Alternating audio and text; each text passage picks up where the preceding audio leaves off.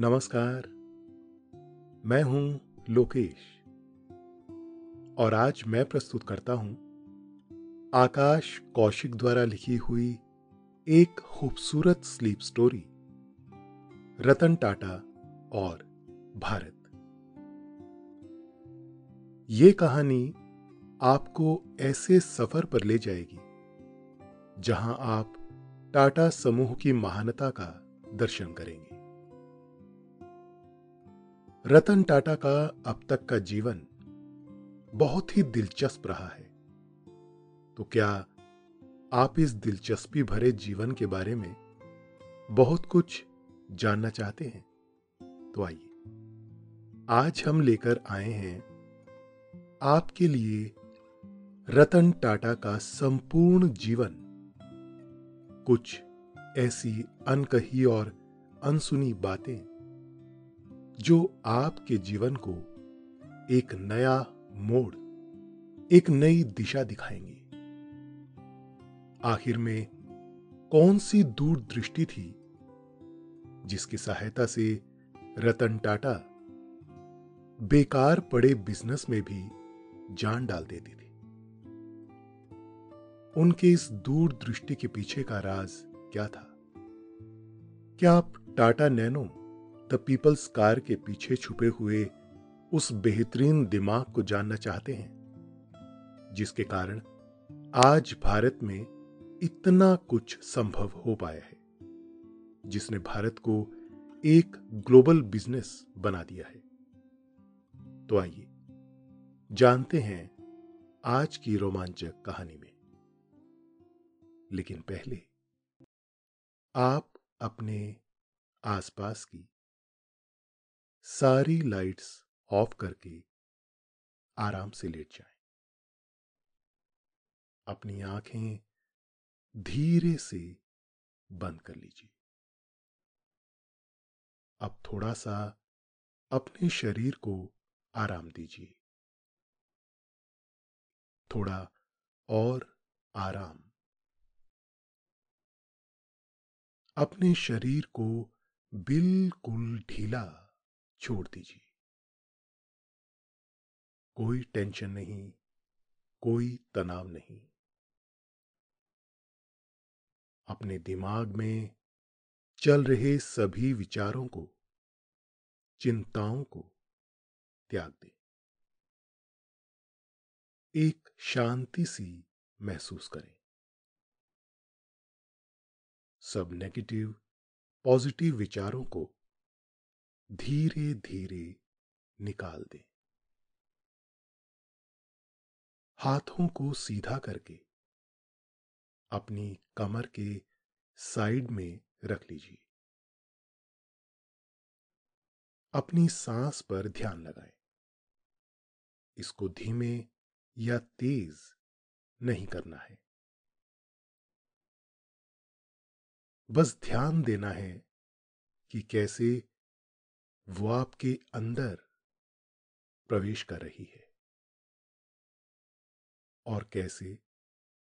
वो वापस आपके गले और नाक के माध्यम से वापस निकल रही है।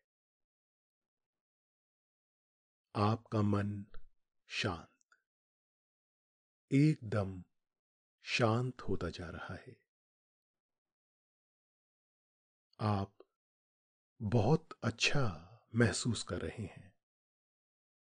खुद को काफ़ी हल्का फील कर रहे हैं। सब तरफ़ शांति है। सुकून है। खामोशी है। दोस्तों, अब से आप bed time stories guided meditations relaxing music इन सब का आनंद नींद ऐप पर ही उठा सकते हैं। इसके साथ ही नींद ऐप और वेबसाइट पर आप नए स्लीप प्रोडक्ट्स जैसे sleep gummies milk mix sleep tea इन सब की जानकारी पाएँ। इन प्रोडक्ट्स की आपको ना ही कोई आदत लगेगी और ना ही इनसे कोई साइड इफेक्ट्स होंगे, बल्कि ये प्रोडक्ट्स आपको तुरंत अच्छी नींद लाने में मदद करेंगे और आपका स्लीप एक्सपीरियंस बेहतर बनाएँगे। रतन टाटा उन चंद लोगों में से एक हैं, जो अपने फ़ायदे से पहले जनता के भले के बारे में सोचते हैं और उसी सोच को अपने मन में कायम करके बिज़नेस करते हैं। उन्होंने अपने हर प्रोडक्ट में इस बात का ध्यान रखा है कि उससे जनता का कुछ ना कुछ फ़ायदा हो। उनकी दूरगामी सोच के कारण ही भारत की जनता आज उन्हें इतना प्यार करती है कि उनको महान लोगों की श्रेणी में लाकर खड़ा कर दिया है। बिज़नेस तो सभी करते हैं, पैसा तो सभी कमाते हैं, लेकिन देश के लिए पैसा कमाना और देश की भलाई के कामों में अपनी ज़िंदगी को न्यौछावर कर देना। ये तो कोई टाटा परिवार से सीखी।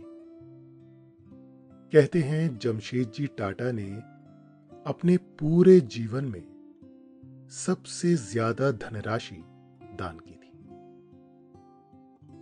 उन्होंने अपने पूरे जीवन में तकरीबन 102 बिलियन डॉलर दान किए थे, जो आज के हिसाब से बहुत ज़्यादा है। आज से पहले इस पूरे विश्व के किसी भी इंसान ने इतना पैसा अपने पूरे जीवन में दान नहीं किया है। वो एक महादानी शख्स थे, जिन्होंने टाटा नाम के इस बहुत बड़े अंपायर को खड़ा कर दिया।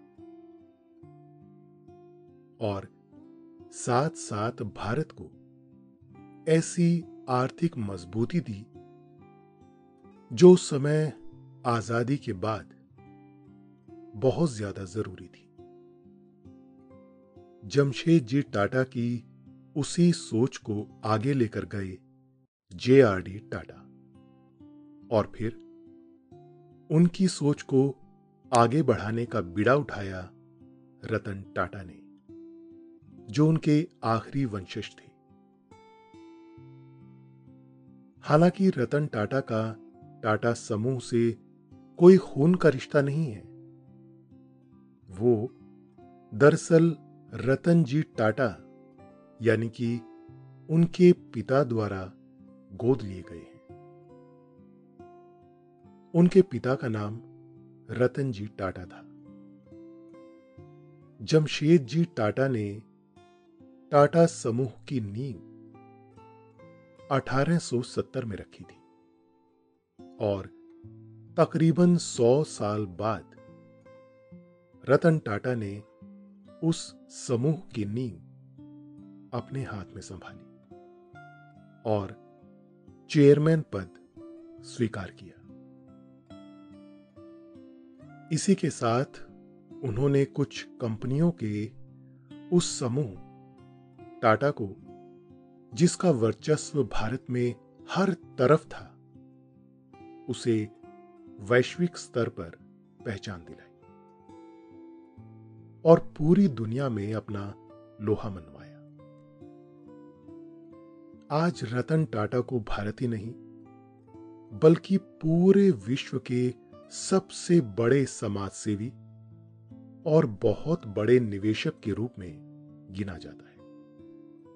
जब हमारा देश आज़ाद हो रहा था, उस समय रतन टाटा बहुत छोटे थे। तकरीबन दस साल उनकी उम्र थी। तब वो हमारे देश की सभी समस्याओं को अपनी आँखों से देख पा रहे थे और उसे महसूस कर पा रहे थे। तब से ही वो मन ही मन अपने देश को आज़ाद कराने और देश के लिए कुछ करने के सपने देख रहे थे। उनके दिमाग में हज़ारों ख्याल थे और देश की समस्या को भी समझ रहे थे। उन दिनों टाटा हाउस के बाहर बहुत ज़्यादा भीड़ लगा करती थी। जहाँ भारी मात्रा में लोग इकट्ठे होते थे और देश के आज़ादी के लिए आंदोलन हुआ करते थे। सामने बहुत बड़ा मैदान हुआ करता था और रतन टाटा उस भीड़ को हर समय देखते रहते थे। वहाँ तकड़ा लाठीचार्ज होता था। ज़्यादातर लाठीचार्ज पुलिस और मिलिट्री के द्वारा होता था। कई बार वहाँ इतनी भीड़ इकट्ठी हो जाती थी कि संभालना मुश्किल हो जाता था। उस समय पुलिस की गाड़ियाँ और मोटरसाइकिल इधर उधर पड़ी रहती थी। उन मोटरसाइकिल के पेट्रोल टैंक में दस साल के रतन टाटा चीनी डाल देती थी, ताकि वो कुछ दूर जाकर अपने आप बंद हो जाए। उनके अंदर भारत को आज़ाद कराने का एक जज्बा था, और वो उसमें अपना योगदान देना चाहते थे। लोगों के लिए उनकी सोच बहुत बुलंद थी। कहते हैं ना कि पेड़ को जिस तरफ़ मोड़ दो, वो उसी तरफ़ आगे बढ़ने लगता है और वैसी ही शक्ल ले लेता है। मतलब आप बच्चे को जैसे संस्कार देते हैं, वो वैसे ही संस्कारों को आधारशिला बनाकर अपना पूरा जीवन बिताता है। रतन टाटा अपनी दादी, नवाजबाई टाटा के बहुत नज़दीक थी, जो उस समय की पहली लेडी डायरेक्टर थी और वो भी टाटा समूह के अंदर। उनका रतन टाटा पर बहुत अधिक और बहुत गहरा प्रभाव पड़ा था। उनके माता पिता और दादी के दिए संस्कारों की वजह से ही आज उनके अंदर लोगों के प्रति इतनी ज़्यादा भावना है कि वो अपना सर्वस्व लगाकर भी लोगों के लिए कुछ अच्छा कर देना चाहते हैं। उनकी दादी ने उन्हें सिखाया कि बड़प्पन में कुछ नहीं रखा।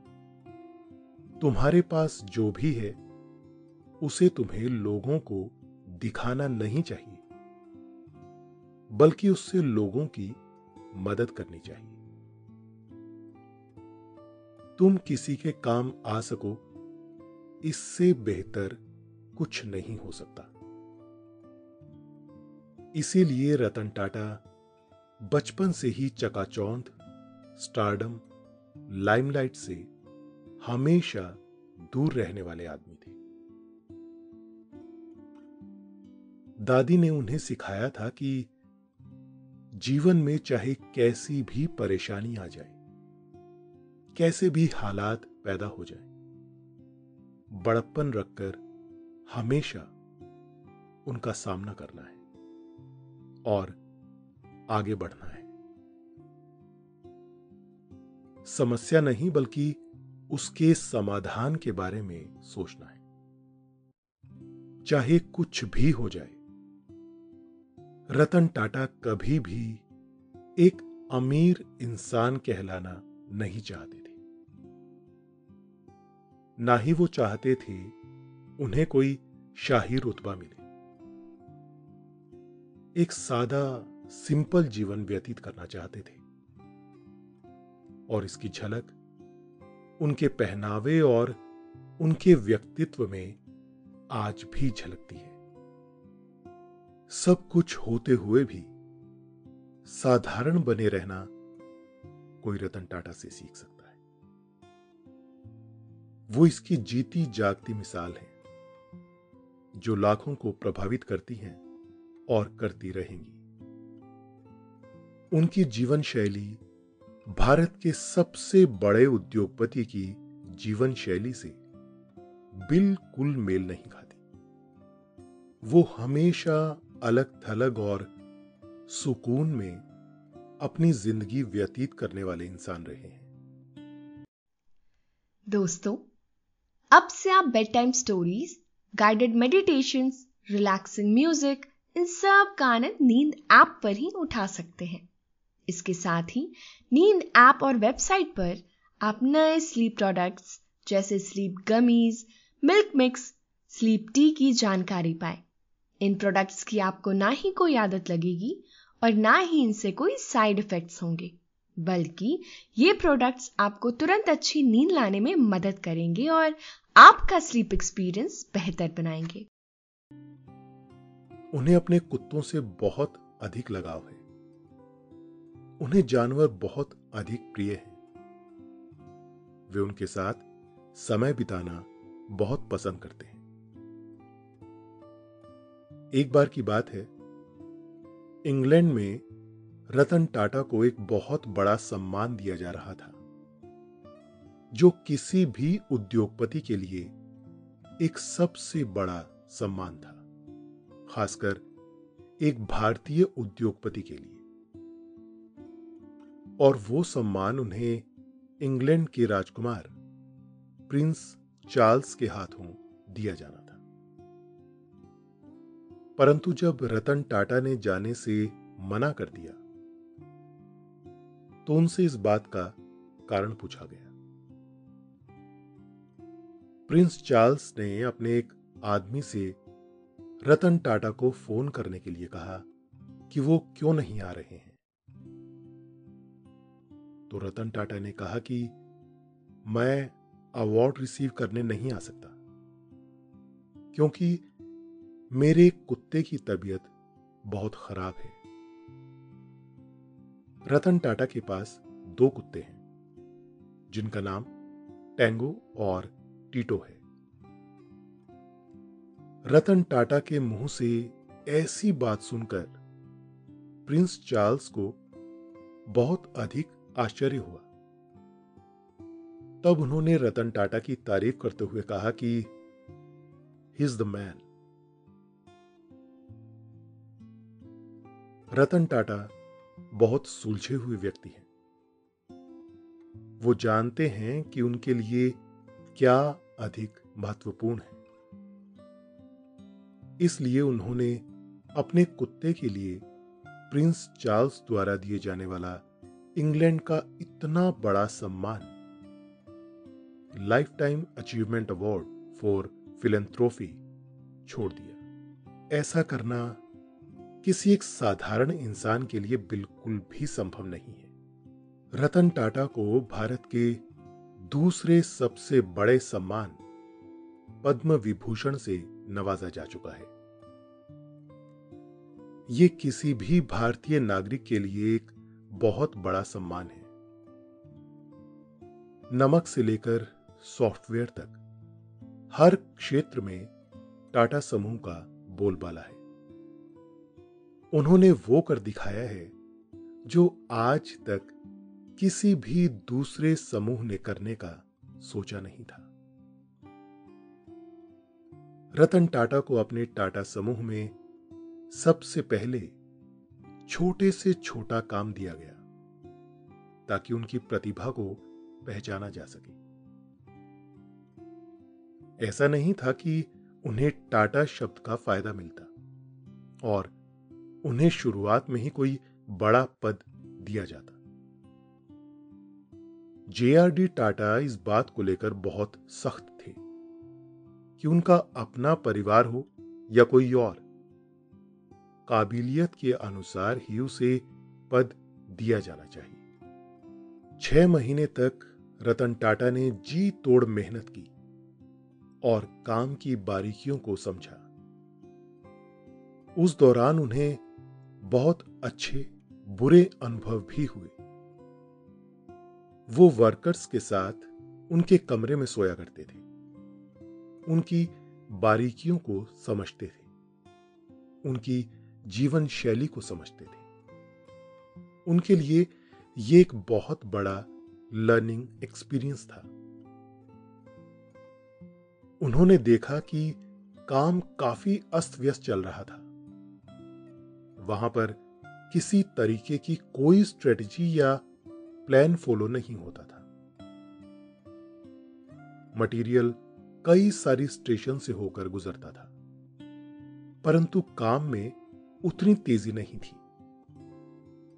जो कमियाँ उन्हें दिखाई दी, उन पर उन्होंने बहुत अधिक सुधार किया और काम को बेहतर से बेहतर बनाकर दिखाया।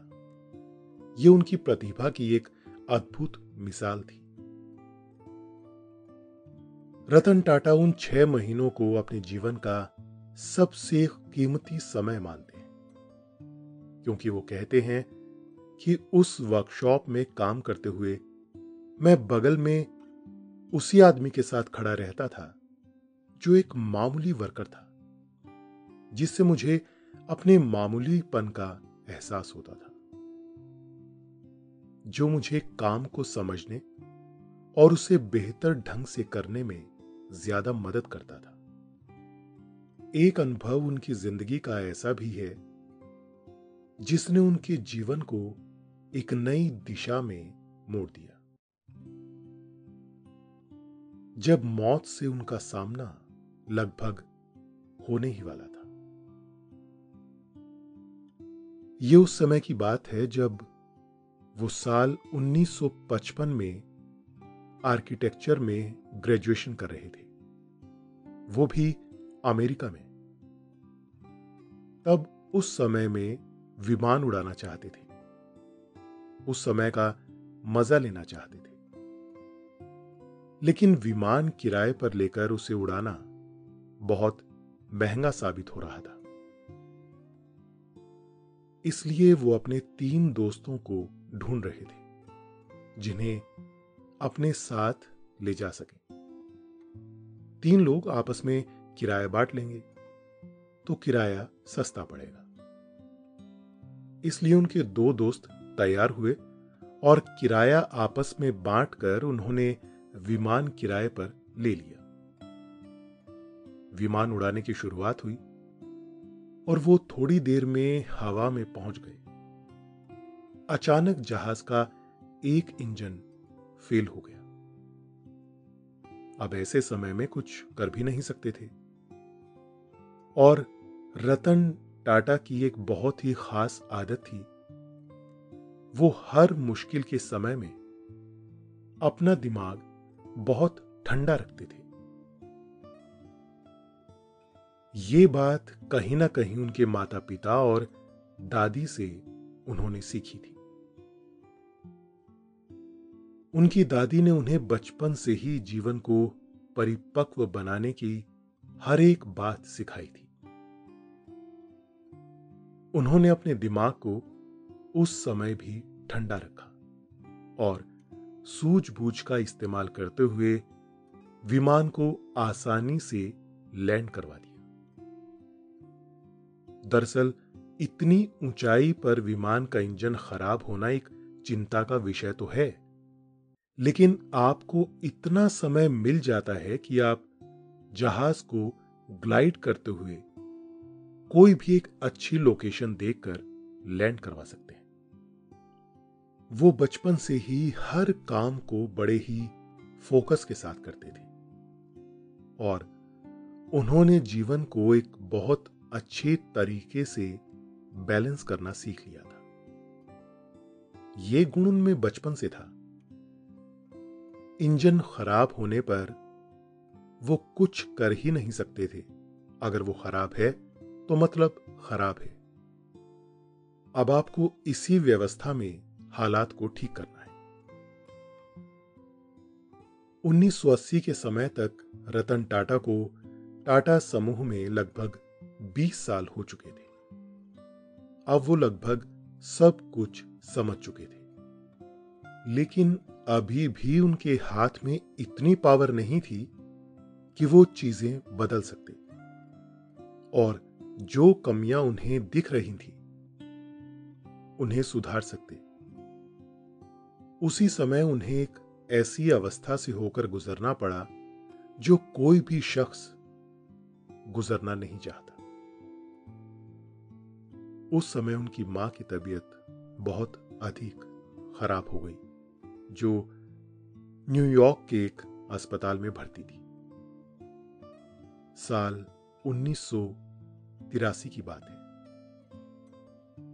वो अपनी माँ से मिलने के लिए अस्पताल गए और जब भी समय मिलता, वहाँ सोफे पर बैठकर माँ के बगल में उनकी देखभाल करते हुए खाली समय का भी भरपूर इस्तेमाल करते और डायरी में कुछ ना कुछ लिखते रहते। कुछ ना कुछ सुधार की बातें जो वो टाटा समूह में करना चाहते थे। वो बहुत ही स्ट्रेटजी पसंद इंसान थे। उन्हें कुछ तरीके बनाने थे, जिससे वो ऐसा कुछ कर पाए जो काम को एक नई दिशा में ले जा सके। वो एक नए तरीके से सोचना चाहते थे। वो जानते थे कि हम ऐसी कंपनियाँ बना रहे हैं जो चिमनी के धुएँ से लिपटी हुई हैं। अब इनमें बदलाव कर कुछ ऐसी कंपनियाँ खोलना चाहते थे जो सॉफ्टवेयर, इलेक्ट्रॉनिक और कंप्यूटर से जुड़े कारोबार कर सके। दवाइयों के जगत में भी वो बहुत कुछ अच्छा करना चाहते थे। किसी भी बच्चे के लिए अपनी बीमार माँ के बगल में बैठकर अपने काम के बारे में सोचना और नई नई तकनीकों के बारे में विचार करना बहुत ही मुश्किल हो सकता है। परंतु रतन टाटा ने इन सभी भावनाओं को कुछ इस कदर बैलेंस किया था कि वो हर तरह से अपनी ज़िम्मेदारी निभा रहे थे। वो अपनी माँ के बहुत नज़दीक थे। रतन टाटा के जीवन की एक ऐसी घटना भी है जिसने ये साबित कर दिया कि उनकी दूरगामी सोच कुछ भी हासिल कर सकती है। उन्होंने बहुत मन से एक गाड़ी बनाई थी, इंडिका, जो उस समय बाज़ार में बिल्कुल फ्लॉप रही, बिल्कुल बिक्री नहीं हो रही थी। लोगों ने उन्हें उस डिवीज़न को बेचने की सलाह दी। उन्होंने बात मान ली और प्रपोजल लेकर फोर्ड कंपनी के पास पहुँच गए। कंपनी के चेयरमैन ने उनका अपमान करते हुए हँसी उड़ा दी कि हम तुम्हारी कंपनी खरीद कर तुम पर एहसान कर रहे हैं। ये बात रतन टाटा को अंदर तक लग गई और वो कंपनी की डील अधूरी छोड़कर वापस आ गए। उन्होंने फिर से मेहनत करके टाटा कार्स को बाज़ार में ऊँचा उठाया और 10 साल बाद हालात ऐसे बने कि फोर्ड कंपनी की दो कारें, लैंड रोवर और जगवार बिल्कुल बिकने के कगार पर थी। तब फोर्ड के चेयरमैन मुंबई आए और रतन टाटा से मिलकर उनकी दोनों कंपनियाँ खरीदने की गुहार लगाई। रतन टाटा ने उनकी दोनों कंपनियाँ जो घाटे में चल रही थी खरीद ली। उस समय बिल फोर्ड ने कहा कि आप हमारी कंपनियाँ खरीदकर हम पर एहसान कर रहे हैं। शब्दों ने ऐसी करवट ली कि हालात ने सब कुछ बयां कर दिया। कुछ सालों की मेहनत के बाद रतन टाटा ने अपनी बुद्धि और जुनून के बल पर लैंड रोवर और जगवार दोनों को कामयाब कर दिखाया। तो कुछ ऐसा करिश्मा था हमारे प्यारे रतन टाटा सर का, जो आज भी उसी जोश और जुनून के साथ बिना थके, बिना रुके, लगातार आगे बढ़ रहे हैं। दोस्तों, अब से आप आपकी मनचाही दादी और नानी की कहानियों से प्यारी नींद की कहानियाँ सिर्फ़ और सिर्फ़ नींद ऐप पर ही सुन पाएँगे। तो इसी तरह हमारे साथ कहानियों के ज़रिए जुड़े रहने के लिए आपकी अपनी नींद ऐप इंस्टॉल करें। तो दोस्तों, ये थी आज की कहानी, रतन टाटा और भारत। आशा है आपको आज की ये कहानी अच्छी लगी होगी। आपने ये कहानी सुनी आपको अच्छा लग रहा है। और समय हो गया है आपके सोने का। अब आप धीरे धीरे नींद की ओर बढ़ते जा रहे हैं। और नींद आपको अपने आगोश में समाती जा रही है। समाती जा रही है। शुभ रात्रि।